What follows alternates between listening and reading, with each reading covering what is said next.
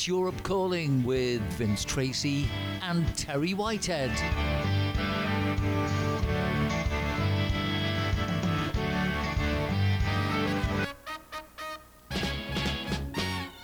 So, a very good day. Welcome, everybody, to our podcast. Today is the 12th of October 2023, the day of Hispanidad, of Spanishness, if you like. Very special day here in Spain. Our weather is slightly fresher, slightly fresher. I'm not too sure what it will be like elsewhere, but for me, here down on the coast, it has not been quite as hot as it has been over the previous few weeks. I'm going due west around about 40 minutes, um, sensible driving, and I should uh, find Terry Whitehead. So good morning, good afternoon to you, Terry. And Nearly slipped into good morning, but um, how are you? And uh, are you enjoying your uh, day of Spanishness? Yeah, I had a very good day of Spanishness. Went for a nice walk uh, along the beach uh, this morning. And ended up having lunch with a friend of mine which was uh, to be a very nice uh, curry. So I wasn't very Spanish, really, but we were very Spanish as much that we were uh, having a nice rest and a bit of lunch. Well, uh, it just really shows you how lucky we are this uh, particular day of Spanishness because uh, out elsewhere in the world, we've got to start talking about Israel. So I'll preface everything that's said by saying our heart, um, thoughts and uh, prayers go out to anybody who's already suffered, and you know th- there are two sides to this. Um, so let me just say, first of all, um, that um, I picked up something that's in the papers today, and it is written: "I, uh, we must head to the squares and streets of the Arab and Islamic world on Friday." This is uh, Meshaal, who currently heads Hamas's diaspora office uh, diaspora, sorry, office in a recorded statement sent to Reuters. Uh, this particular man is based in Qatar, and he told the governments and the peoples of Jordan, Syria, Lebanon, and Egypt have a bigger duty to support the Palestinian tribes of Jordan, sons of Jordan, brothers and sisters of Jordan. This is a moment of truth, and the borders are close to you. You all know your responsibility.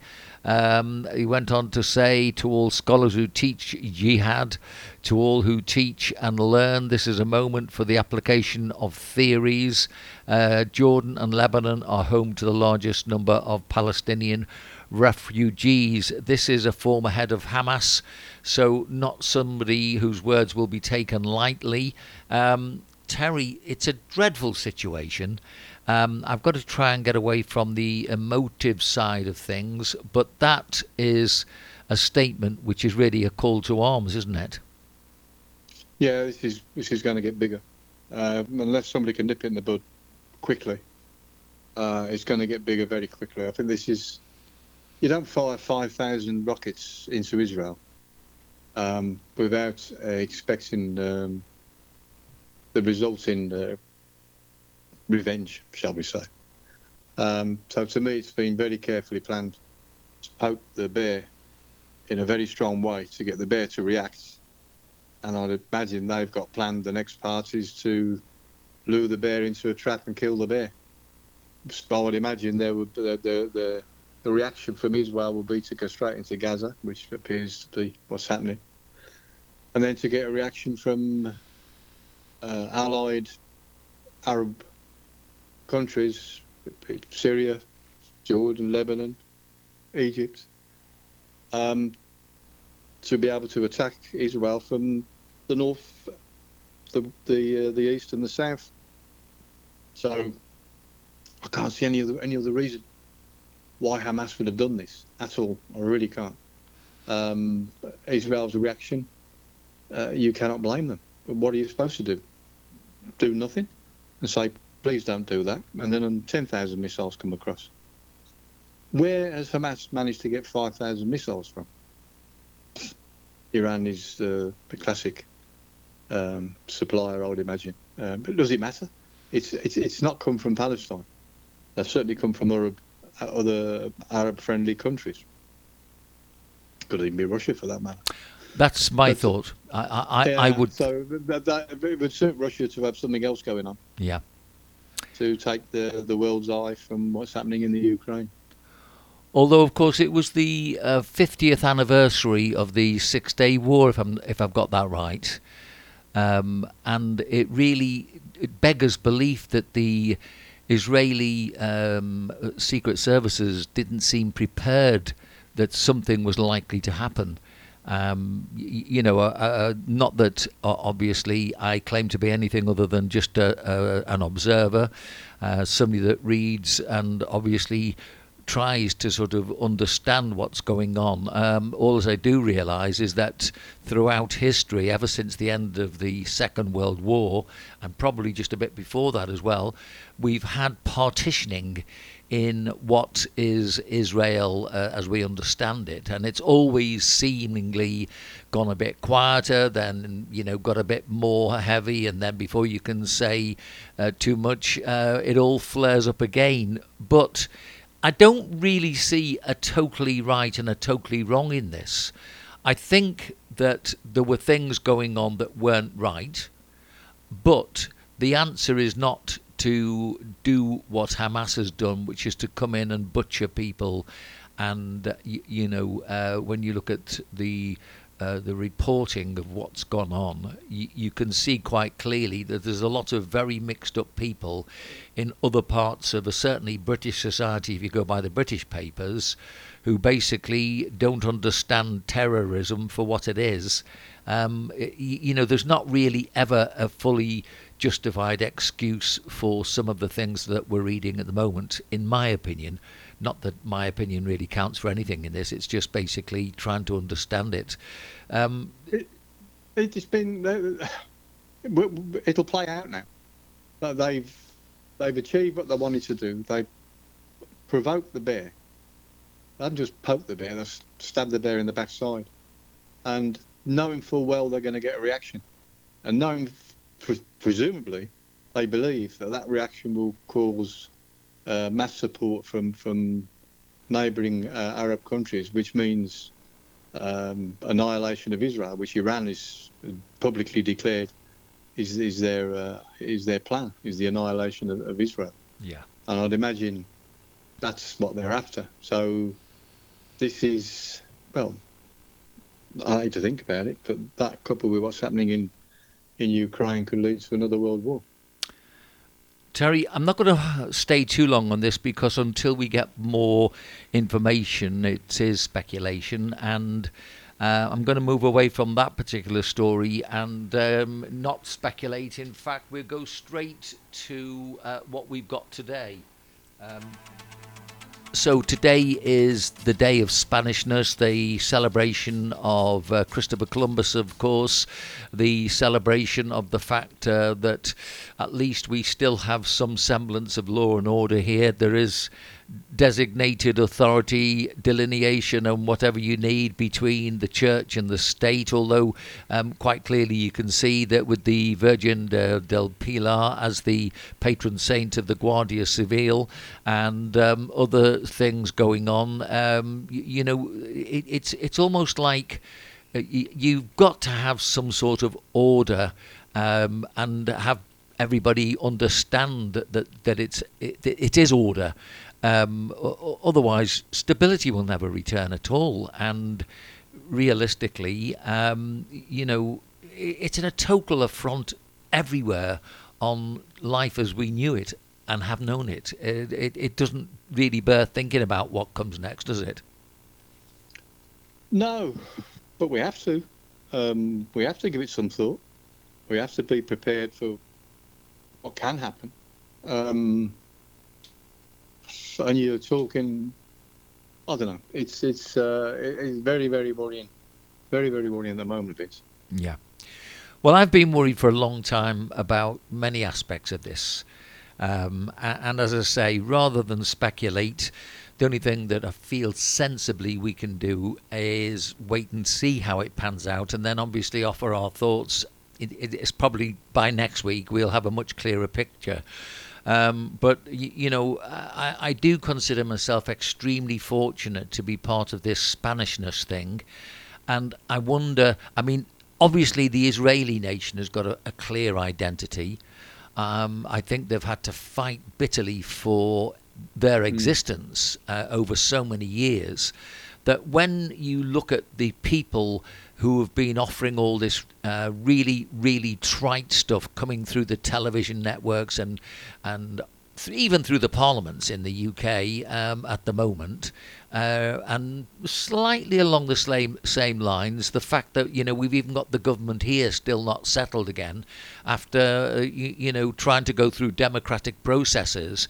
I mean, r- really, democracy is coming under some heavy artillery at the moment because, quite frankly, um, you know, people are forgetting the alternative. If you only look towards Russia and China, uh, it doesn't offer really a, a great alternative to the way I feel, and I'm pretty sure I probably speak for many people, don't I? I'm not obviously. Yeah, I think with Russia and China, Russia have proved themselves to be weak. Um, and China in the past has, uh, has rattled the borders of Russia. So uh, I could see them slipping in and grabbing uh, a huge chunk of eastern Russia to uh, to extend their territories, um, the Chinese. I could see that happening. Um, but regarding what you said about see what happens next week in uh, in Israel, I think next week could be too late. Mm. I think somebody's got to do something now. You're quite right. It was it was it appears to be uh, the action appears to be on the, the anniversary of uh, October the sixth uh, war, which I, I got ta- I got caught up in that back in '73. Wow! I think I told you before when I was um, I was flying back from Johannesburg. Um, we landed at Nairobi. Uh, it was a huge 747. They'd only been out about a year. Um, the Nairobi, a lot of um, it filled up with Ugandan nations who were, who were running from Uganda and direction straight to London. But somewhere over Libya, the Middle East war broke out. And they wouldn't let our plane out of Arab airspace. As the captain explained, gravity would eventually take effect. They wouldn't let us land either. And he, eventually, the, he came on the radio, and we were we were we were, we were directed around the, Africa and ended up going up the Red Sea to Iran. We landed in Tehran, where we were kept on the on the tarmac for hours and hours and hours, and uh, had quite a bit of a distressing time there. But then eventually we were able to take off back to London again. So yeah, um, we didn't know that happened, but obviously that's what was happening in the east, but we do now.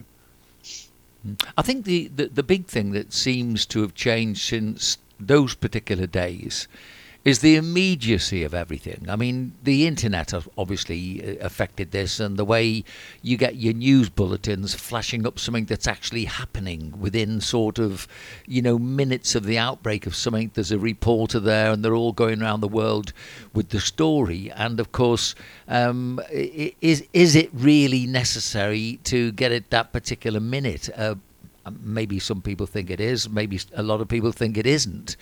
But the immediacy of everything has certainly changed everything. And um, whereas in the past, Spain and, and UK would have seen, uh, uh, I won't say a lifetime away from the Middle East, but certainly where we used to talk about the Middle East as being a problem, I mean, it's the proximity now that uh, is a, a, great worry. You know, the, the missiles uh, are, are, much more powerful. Um, it really does need everybody to be a little bit more serious about everything. But no, you switch on your tele- television sets and you've still got all the rubbish and um, i don't know I, I, just give up i think what we'll do now then is i'll move on to actual uh, things that i've seen written up and i'll start with uh, yes here's the first story we'll look at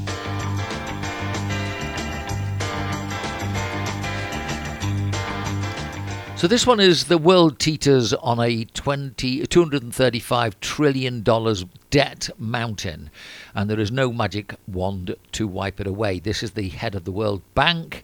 Um, uh, Ajay Banga addressing the global finances bosses in Marrakesh. The conference covered big issues such as global unrest, interest rates, and climate. And of course, the US Treasury Secretary Janet Yellen was also in attendance, uh, making that particular comment. Um, was uh, the Ajay Banga, um, you know, new new head of the World Bank. Um, but basically, um, I caught a comment which I think if I can find it quickly enough, the U.S. government could cut through, sorry, could through COMEX increase the price of gold by 20 or 30 times. This would increase the value of their gold in Fort Knox by the same factor and in turn enable them to sell off a very small amount to clear all their current debt. Problem then solved for decades as borrowing could restart without a debt mountain uh, in the way. Uh, I mean, we're getting to uh, it's almost like um, a surreal world when we look at comments like that. Is there any anything near that as as something that would be valid? Well, you say things like that, it's right. Who's got the control to put the price of gold up? The price of gold is goes up and down by supply and demand, really. Uh, when the um, when the currency market is, is, is vibrant, then people invest in, in, in currencies. They don't invest in anything else. When the currency market isn't, which it isn't at the moment, it's going the other way, then people invest in gold, invest in paintings, stamps, any sort of commodity that will give them a return. The, the way that gold shot up in value over a, over a few years uh, was incredible. It was a massive, it was a wonderful idea to invest in that at the right time. But I don't see how any any any uh, exterior influence can affect the price of gold. I can't see that one. Well, I didn't understand it, and that's why I'm pleased that uh, maybe it's difficult um, for yourself as well, because I, I, just didn't see where that was coming from. But the other parts of the article, obviously, we will both uh, look at probably and, and see things like the Ukrainian war continuing to take its toll, the battle against inflation still not run, the prospect of interest rates remaining high, uh, higher for longer, threatening to drag the recovery, and um, then talking about a soft landing, uh, you know, if eventually things do improve. Um, the IMF forecasters seeing the global economy limping along, not sprinting, not even mentioning the challenges of trying to wean the world off fossil fuels in a way that is fair to developing countries lacking the resources to make the change, and who in many cases will bear the brunt of climate change. All this with the world teetering on the uh, 235 trillion debt mountain, and relations between the US and China, the world's two biggest economies, and who themselves have the biggest debt, strained at a time when uh, consensus is most needed. You see, look, if you wanted to totally depress anybody, uh, these are the sorts of articles that w- would easily do it. But the trouble is, too many people seem to think there's a parallel universe. That's the reality. But others think, you know, watching the TV, watching the soaps, watching these horrible reality shows, um, drag shows, and all these other things that are, are on television, um, you know, is a better way to spend your time. And it's very difficult to try and wean anybody away from these sorts of things at the moment. And, you know, when you maybe try and make your own choices and just flick around channels looking for things. All as I see is violence, and I d- I don't want to stay around violence. I, I, I, don't like violence. I don't like to watch it. Uh, so, okay, you flick around again. Uh, gratuitous sex, which is, again, uh, is not my bag. And I, I mean, really, it's almost like people have not been making any realistically nice, good, wholesome programs for quite a while by the looks of things. Terry, um, do you find solace anywhere? be nice. Um, listen, apathy rules, Vince. The world is run by apathy. People do nothing. People will stand back and watch things happen. That's why uh, people like Hitler can rise to power. They, they, they bank on apathy. As small a group as Hitler's group was, they banked on the apathy of, of the population and brought in a lot of fear and told a lot of lies and started to get a move behind them. Um, and countries do that. And what worries me more now, um, well, I'll just go back a bit. Um, we often go over to the States. Now, going back a number, many, many years ago, I remember watching the US TV, which is very difficult to watch anything in America, US TV, because you've got adverts that go on for about 20 minutes and they come on about every 10 minutes. So you get 10 minutes for a program. Yeah. And a cut to an advert. Well, an advert break, about 20 minutes. But what I noticed in the advert break was that companies that were perhaps dis- selling uh, washing powder would spend all the time in their advert decrying and uh, and and delegating the the the, the opposition um, ad, uh, washing powders. They were saying how bad such and such a washing powder is, uh, and how, how, how this and ours is much better. Of course, theirs makes you does bad things to your washing. Really, just selling negative advertising for the for the for the for the for the other washing powder brand brands. And I thought that's that's slanderous. How the hell do you get away with? It? And all the adverts were virtually like that. Then, of course, you see it moving into American politics, the same thing, where they spend all their time slagging off um, viciously the opposition. Now you see it moving into British politics, exactly the same things happen. Yeah. Whereas these things would never happen in British politics. They're now standing there. Certainly, it's last at the Prime Minister's question time on a Wednesday. It's just somebody has to write a few gags for the opposition and, and, and for, for those in power. So far off a few gags slagging and slandering the opposition parties or the, or the, the party in power. And that's that's so now we're being brought up the same. So it's going to it's filtering into our lives. That all you have to do is slag off the person uh, in front of you, um, and you're allowed to because obviously the government do it and uh, the America have been doing it for years. So why don't we move, in? That that's where I see things happening badly in the world. Is we're we're into we're we're we are pushing forward confrontation, which is not a good thing when you get to see what's happening now in Israel. But confrontation is the way forward. A confrontation and bury the other person in slanderous lies. That that is is horrible. Um, and talking of confrontation and slanderous lies, the BBC, if you noticed, failed to use the word terrorists for Hamas. Yeah. And always have done. They will never they'll never call Hamas terrorists there's something very, very anti-Semitic going on at the BBC. Yeah, well, well, I, I think uh, one of the uh, pe- people that used to come on my radio show, uh, Tony Hiller, uh, with him being Jewish, I'm, um, I'm, um, um, sadly he's died now, but you know he used to tell me of his fears.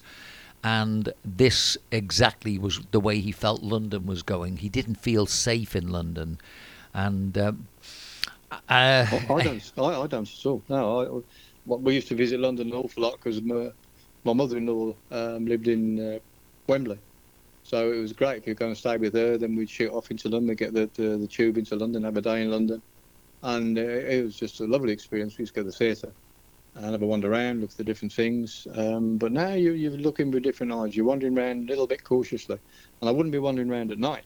No. And there's certainly, well, my daughter lives in um, Southwark, really, Surrey Quays. Uh, but not far from where she lives, um, you would not be walking around at night. No. It's, it's, it's certainly dangerous, and that's not good. Okay, I'll move to specific articles now. Uh, so we'll go to uh, this one.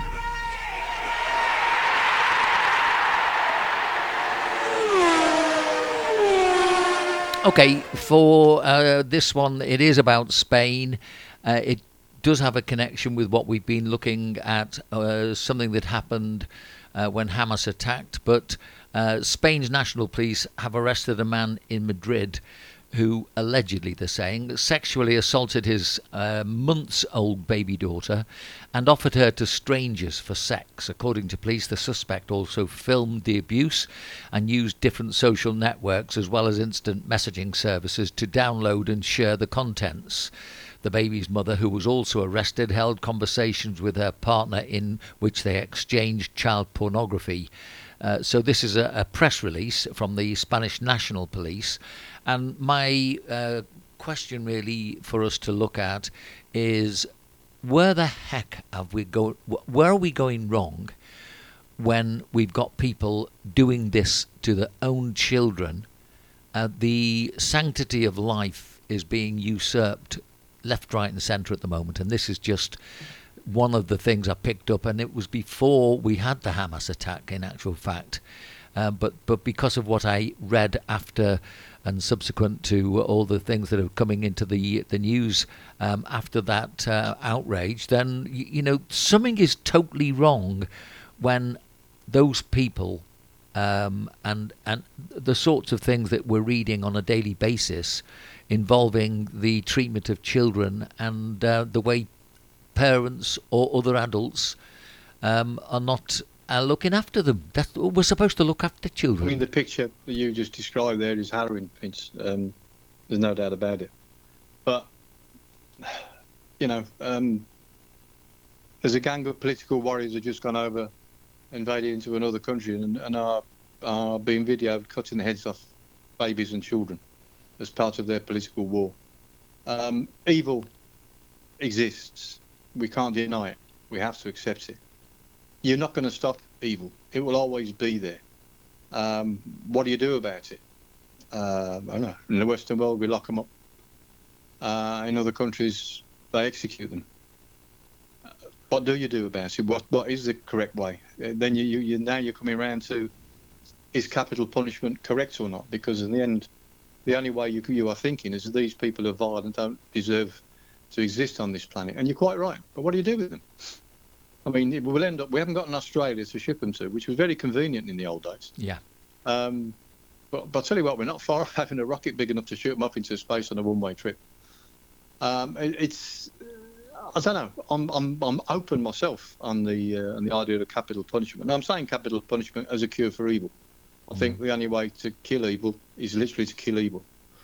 Um, but I'm still open-minded myself on on capital punishment because of the of being very very sure that you've got the right person um, who's to be executed because there are historically many cases where the wrong person was executed, and I hate to think that myself or anybody in my family were uh, were, were, were brought in um, and and convicted and executed of a crime. Um, I'm- I, I. I mean, is, I'm- I won't go into it much, but I was actually um, literally dragged in by the Guardia Civil many many years ago um, for for armed robbery because there was it was armed robbery committed by somebody who had a, a, a green Range Rover, which I had at the time.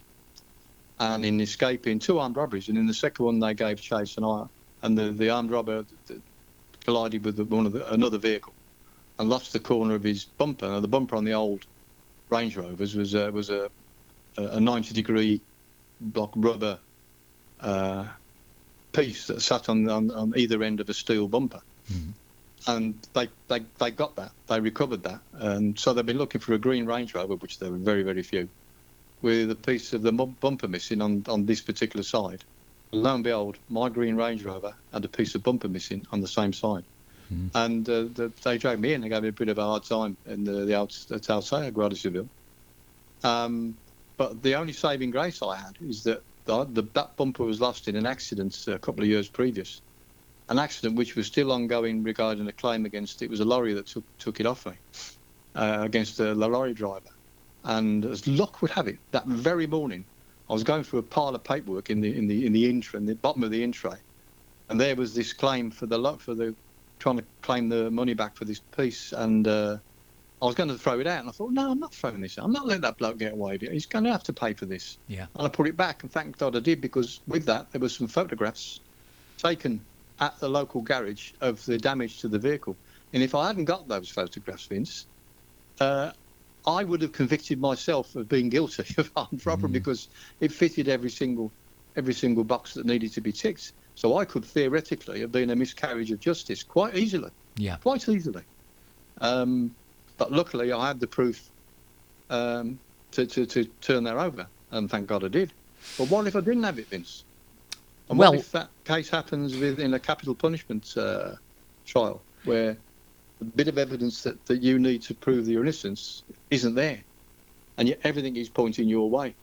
Um, it seems to me logical if, if I went to trial that I would be convicted of, of armed robberies. Yeah. Um, but it's that that's the worry. So yeah, for me, yeah, you have to fight evil really with evil. Well, look, we've used the word evil a couple of times, and this now to me, um, I'm understanding evil a whole lot more over the last few weeks. And in fact, over the last couple of years, I probably think you might have well detected that I've moved in a spiritual sense a lot closer to my original religious roots. Um, fully aware, by the way, that there's all sorts of people that get in the way to make religion look bad.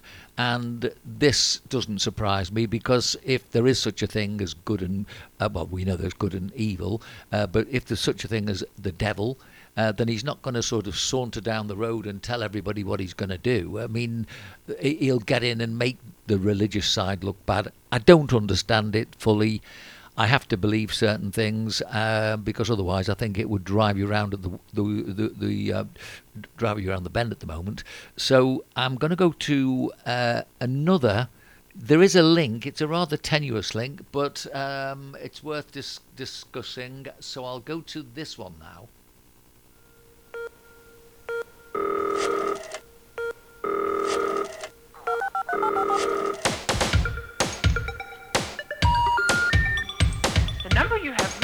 Has been disconnected. Okay, now we've been uh, over the previous weeks been looking at things like the transgender uh, sort of topic and uh, the attack on the family, and basically. Um, it's coming in all shapes and forms, and it's something that uh, is possibly about uh, ready to hit the the business community in um, a statement from the Community uh, UK um, uh, Union.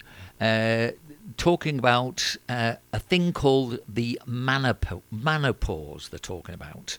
Uh, you should not feel ashamed to talk about a normal biological change that every man experiences. If you're experiencing bullying or harassment because you are going through the andropause, they use that as well. Your employer has a duty of care to prevent this. Larger unions such as Unison and the GMB do not mention male menopause, but state the menopause affects a wide range of people. In its policy, GMB states uh, people from the non binary, transgender, and intersex communities may also experience menopausal symptoms. Meanwhile, Unison's guidance notes that trans women may experience pseudo menopausal symptoms if their hormones uh, therapy treatment is interrupted. Community Union uh, was approached for its comments. Now, um, a comment which I think you will quickly relate to. It's funny how the self employed electricians, plumbers, builders, and other self employed don't suffer this. But if you work in any government department, you will suffer from it. Strange that, isn't it? How's this going to work in the services, uh, in service on board ship, for example? Stop this insanity now. It's part of a big article, bigger article, uh, which is talking about men having a menopause. Um, I mean, you you wonder really just how ridiculous things are going to get before the world wakes up to the nonsensical uh, way that um, anything that can affect normal family life, um, man, man, woman, whatever we're going to talk about, um, that's another one coming possibly down the pipelines towards your um, your business. What do you make of it? Had you heard about it, and how do you react to it? I got a laugh. I mean, a building site's a bit of a different uh, situation. Uh, I've, I've said on many occasions, um, uh, if a woman comes to me uh, asking for employment as a as a labourer or as, as a skilled a skilled person, um, I haven't got a problem with that. She's got to prove to me, firstly, that she's physically strong enough to, to do the job because it is a very, you have to be physically strong. You have to be physically fit in the in the build as well um, to, to do your job. Um, and it, it's it's sadly most women won't fall into that category. Sadly, mixed football is never going to happen because of the physicality of the of the male gender as opposed to the lesser physicality of the female gender. Does that mean football has to be banned? Well, it probably will be banned, Vince, because this present woke crap which is sweeping the world and has to be stopped somehow is bordering on the ridiculous. I mean, I, have said on many occasions, and more and more, more I think about it, I'm more determined to do it. I'm going to do my best to get cricket banned. simply because everybody attending a cricket match doesn't wear a hard hat or safety glasses or toe detectors, because the idea of that cricket match is that somebody hits a very, very hard ball into the crowd. That's the maximum points you can get. Yes. A crowd of undefended people. Meanwhile, my men painting white lines on the car park have to wear a hard hat, high vis robes, uh, uh, web, web uh, clothing as well. Rope, I was going to say Spanish. Clothing as well, but toe detectors, eye protection. They have to wear all that in case what a rivet drops out of a plane as it flew overhead. Um, tell me now if that has to happen to me now in painting white lines on a car park. Just explain to me, British government, how does cricket work? Because you've got to do the same to cricket. Now, the reason why I want to do that is to bring forward the very thing that we're talking about now is that wokeness is a load of crap. Because hopefully, if I can, if nobody can deny that I'm right about cricket, and if that can gain enough movement, and I imagine it will do quite quickly, because the snowflake be greatly beyond that like a like a rocket, is that it'll hopefully, and I don't even like cricket, but there are many millions of people that do. Hopefully, it'll make a bit of a, a groundswell that will get the world thinking, wait a minute, we, we've got to stop this before it goes any further. I'm not going to draw a, draw a comparison with Hitler and his rise to power in, in Nazi Germany or pre-Nazi Germany. But it's apathy that wins, and we're guilty of apathy once again. We all moan about it, Vince. No one does anything about it. The, the, this tiny percentage of woke people have, have conquered the world. It's happened. It's happened. Let, me- let me Now, get you. Consider menopause in my building business. I think I'm out of it, mate. I'm, I'm gone. Okay, uh, look, we are we've both been around the block a few times, and therefore, when we see this, we can see see it for what it is. And uh, of all the men that you've ever worked with or known who have been working in some capacity in their lives, have you ever heard of this particular, um, should we say, malady? Have you ever heard of it? No, but what they should be discussing is mental illness. Well, me- That, men, that becomes that's especially on a building site. Building sites are basically places where people rib each other. Um, it's hard work. But we work hard and we play hard. And uh, classically, we'll, we'll be saying things in, in a man's world which shouldn't be said to a woman, for instance. But we do. We call each other by by um, not so not so not so clever names, shall we say? Yeah. But it's all part of, of the tough, inverted commas, life that we live. But I've, uh, over the years, I've been very conscious of, of reactions of certain individuals when this is happening, and you can see that they're mentally they're being affected by it. Mentally, they're being a little bit hurt, but they'll they'll put on a brave face because they don't want to be be any different. Um, and like the classic, some people just don't know when to stop, um, and some we just have to stop this when things are happening. That yes certainly comes into play. Menopause does it exist? I don't know, mate. Why not? Everything else exists. You might as well go down and claim something for that. No, doesn't exist for me, Terry. I, I think there comes a point where you've got to rely on your education and your experience. And my education and my experience tells me that this has never happened. If if it did happen, it would only be probably involving the 0.03%, which is, uh, shall we say, an exceptional category. And uh, uh, to be honest with you, uh, I, I feel very, very strongly about this because it, it can only happen if if if a a man has has got um, female hormones. In which case, you're now moving into that 0.3% category of people you're looking at, and I feel very very sorry for that. But the world will have you believe it's not 0.3%, it's 30%, and it's not. And this has to be recognised and has to be acted upon and stopped now. There's too many people jumping on this invisible bandwagon and, and, and declaring that the king is- isn't naked, that he's actually he's actually fully dressed, as Yeah. per Hans Christian Andersen. Yeah. But yet we all know he's no, we actually know he's actually naked. He hasn't got anything on. No, no, no, no. He's fully dressed. And apathy again will defeat us all. And sadly, that's what happens in this world. Okay, uh, let's move to um, let's move to something which is um, a little bit lighter, but there is a connection.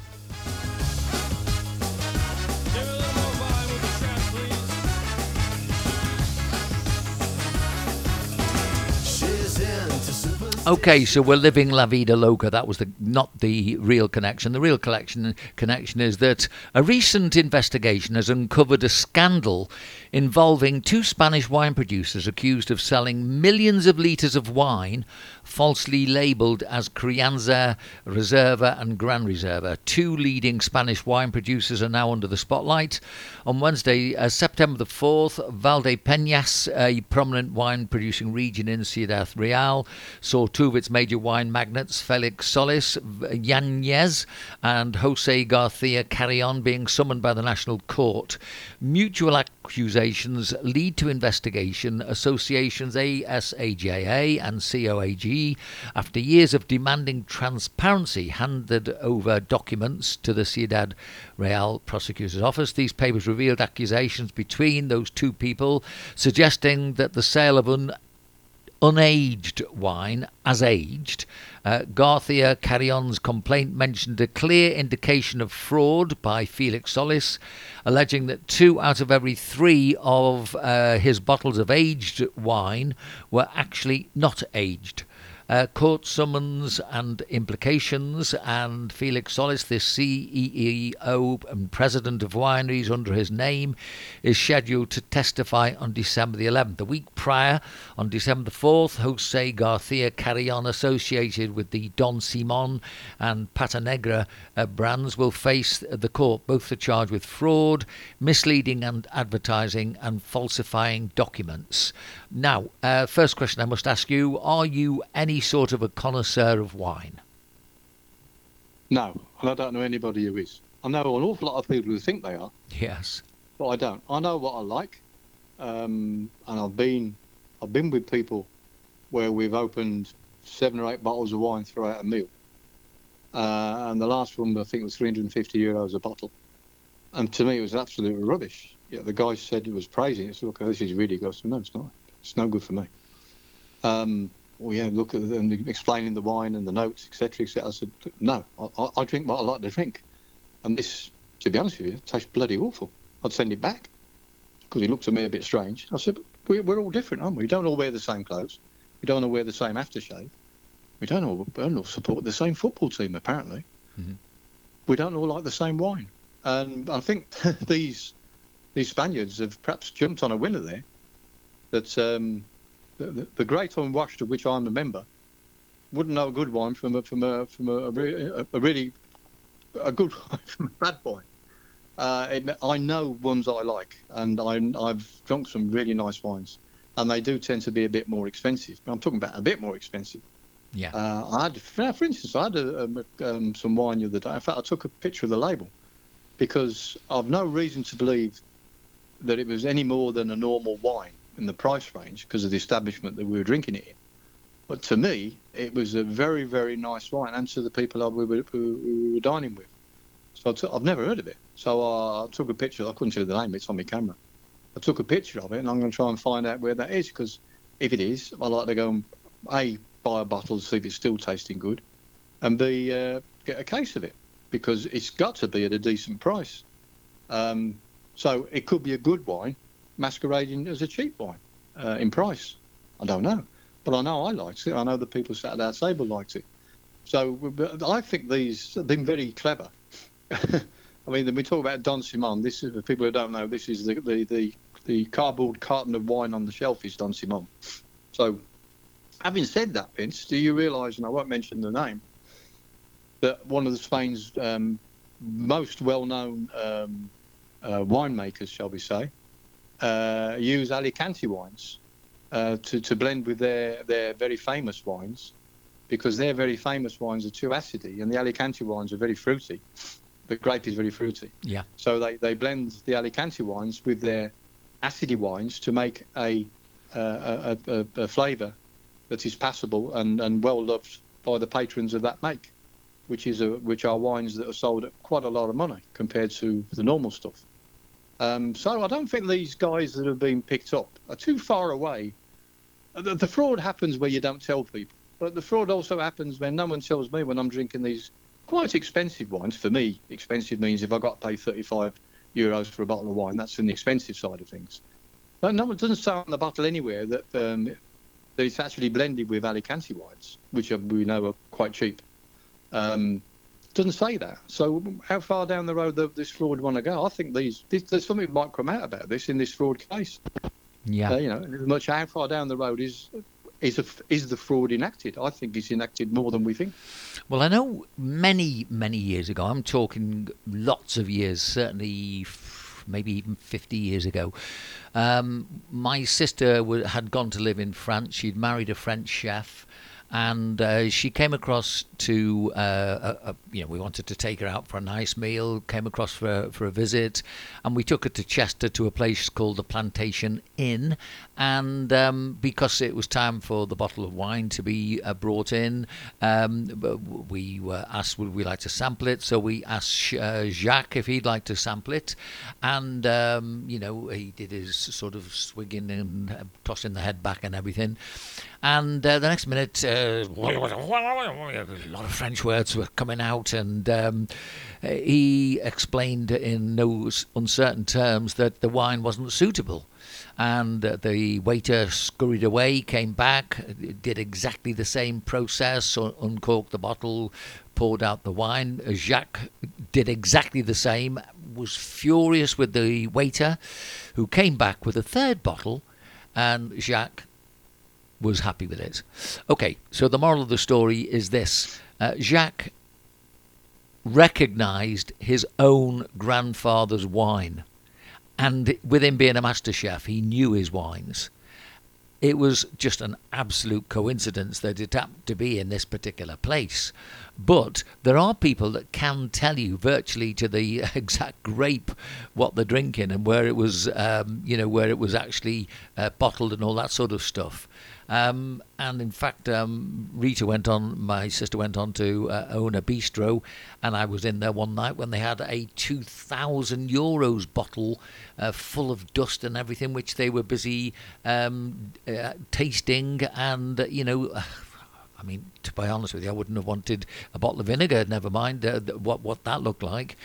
But it, it does show you, doesn't it? Well, how much of it is pretentious and how much of it is. Um, Well, never, never be afraid. You know, classically, who's going to taste the wine? Says the, the waiter. You're quite right. Tell the waiter to taste it. That's Yeah. what should happen. yes. Because most people probably wouldn't know what you're looking for. You know when it's musty. You, it, it's called corked, and there's there is the bottom of the problem. All wines are all wines. Wines uh, have a cork in the top. Cork is a natural product, and up to there used to be years ago. They used to say there can be in any any case of wine, i.e., 12 bottles, one bottle bad in any case of wine. Nothing wrong with the, the, the wine when it was bottled. It's the cork that was put into it. Hence now, plastic corks are, are, are more and more um, de rigueur, shall we say? But it's de rigueur. But it's it's the the idea. Oh, it's got a plastic cork in it. That's bloody rubbish, isn't it? Or screw top. There's nothing wrong with screw top. It's the cork that destroys the wine. Yeah. So there's nothing wrong with what the stopper you put in the top, as long as it's airtight. That's where it needs to be. So um, I, I can um, I can fully understand what happens. Uh, but yeah, you're quite right. When they say who's going to who's going to uh, taste the wine, you say, well, grab a glass. You pal, you're the one Yeah. to taste it. You tell me. All right, Terry. Um, got a couple more stories to finish off today.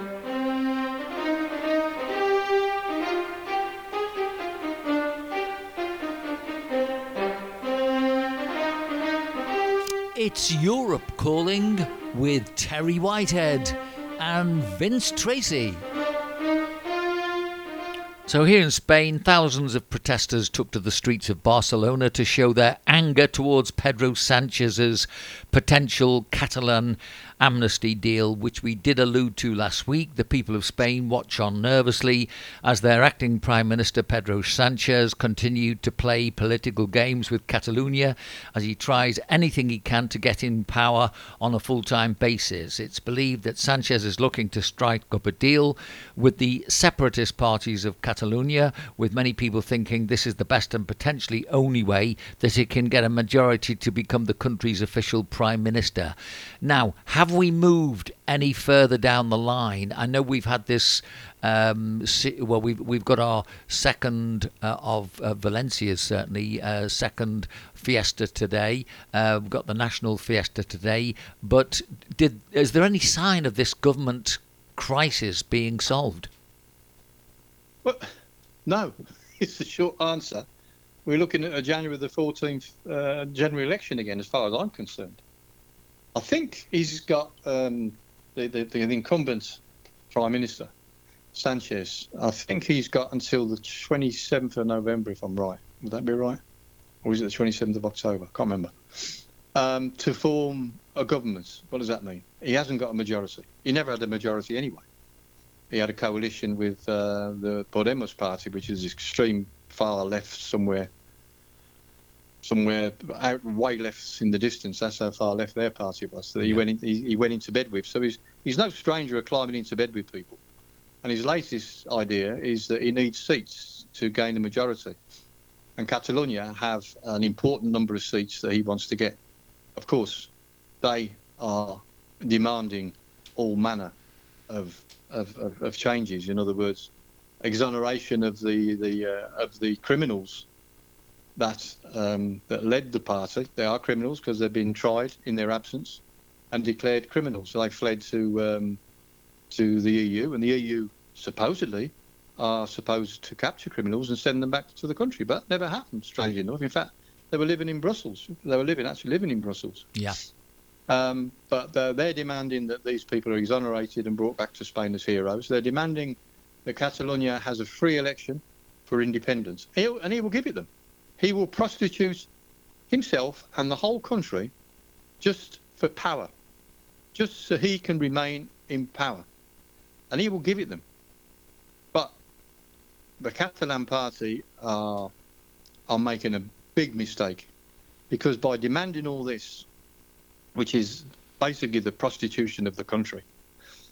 If they fail, if Sanchez fails with their help to get the required majority, then it goes to another general election in January the 14th. And if when that happens, if the voting is stronger for the, the, the, the right wing Conservative Party and the ultra right wing party which supports them, which is called Vox, then they they may well get the majority needed. And if they do get the majority needed, they will bury Catalonia. They will go. They will go against uh, uh, everything that they've been um, harping about the Catalans for for, for, for, freedom for their, their, their, their freedom fighters, freedom fighters, and, and free national and free um, Catalan elections for, to form their own country. They will they will bury Catalonia. They will strip everything from them. I promise you. So the harder that the Catalans are going in to to to to get what they want, that if they fail, if Sanchez fails to get the majority with those votes, and he may well do, then I think the Catalans will be will be wiped off the face of the earth. And I'm not talking we're not talking Palestine here. We're talking politically. Yeah. Politically, the, the Catalan movement would be would be eradicated. As you could say, it's eradicated as a terrorist act, if you like, but in, in, the, in the eyes of Spaniards, it probably is. Um, so interesting times that we live in, Vince. No, it's not all over. And I don't think it'll be over until January the 14th, to be honest with you. Okay, uh, here's one coming. So we're off to a tiny Cornish hamlet next.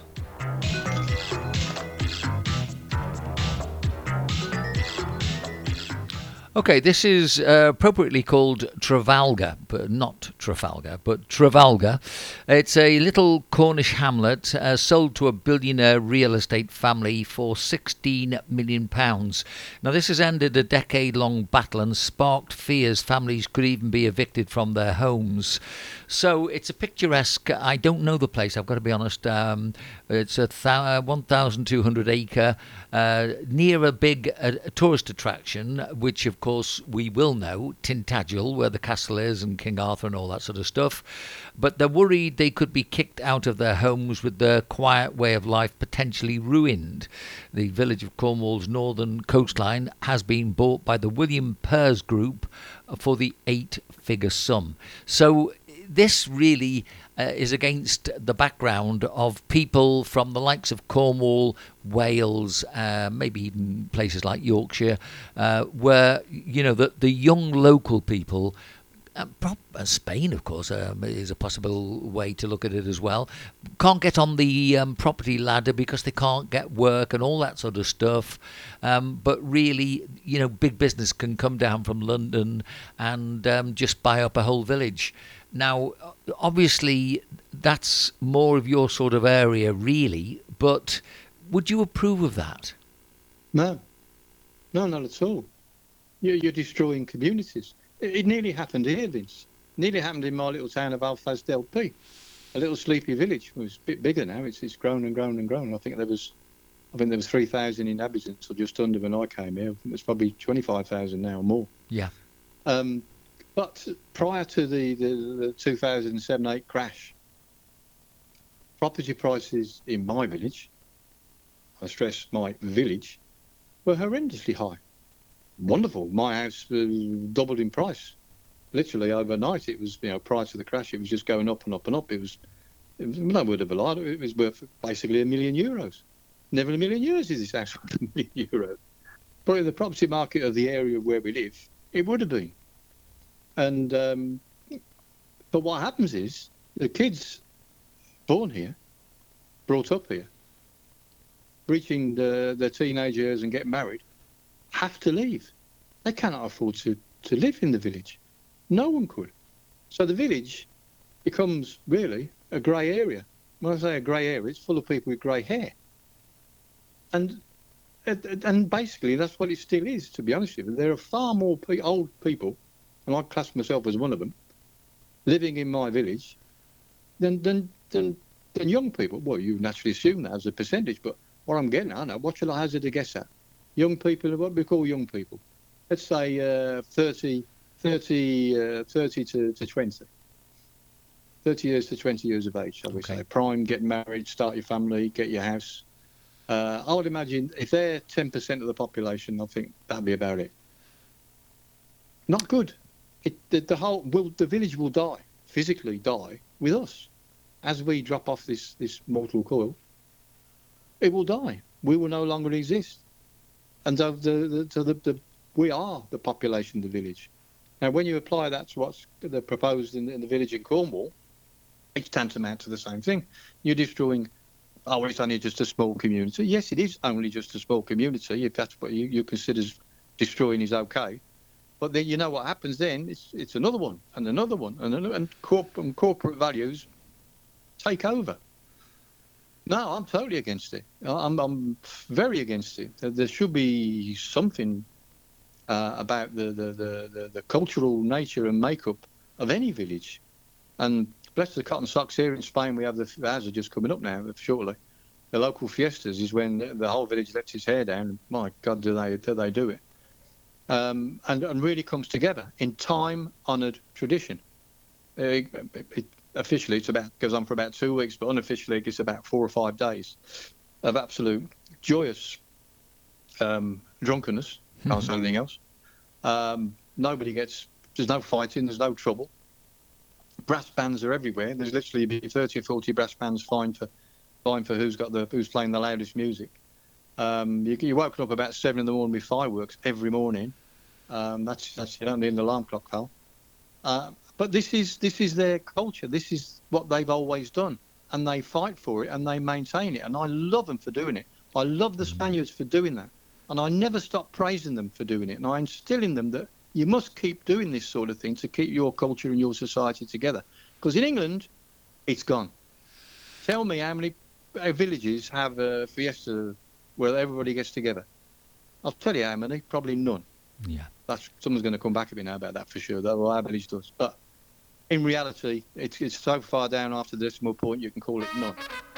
I I wouldn't I didn't even know my neighbour's name when I was the last time, last place I lived in the UK. I had a I lived in a duplex apartment, and the old boy that lived underneath. I didn't even know his name.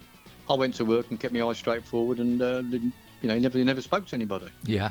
here in Spain, if you even just have eye contact with the person you're passing in the streets, what do you say? Buenos dias. Buenos dias. Yeah. Yes, always. Mm. You always say that. Try that in England. Terry. What are you um, looking at, mate? What do you want? Can well, you imagine? well- it, this can never be lost. It should never be lost. It's You- something we have to fight for in Spain. And you're sadly, so looks like right. it's starting in. It, it's starting. It's uh, the, the, the evilness of that is starting in, in Cornwall. Yeah. Okay, look, uh, we're right on the hour. So once again, Terry, we put the world. I wonder if we can't put the world to right. Uh, No, our thoughts. which we could. Sorry, I, I was getting carried away there. Our thoughts You must were. be with all the people suffering in Israel and uh, certainly that part of the world and elsewhere. It's not a not a nice world to be looking at at the moment. No, but thank goodness for Spain and Spanishness. Uh, Terry, thanks very much indeed for your company. And you, son. Thanks very much. Thanks, Terry. Cheers.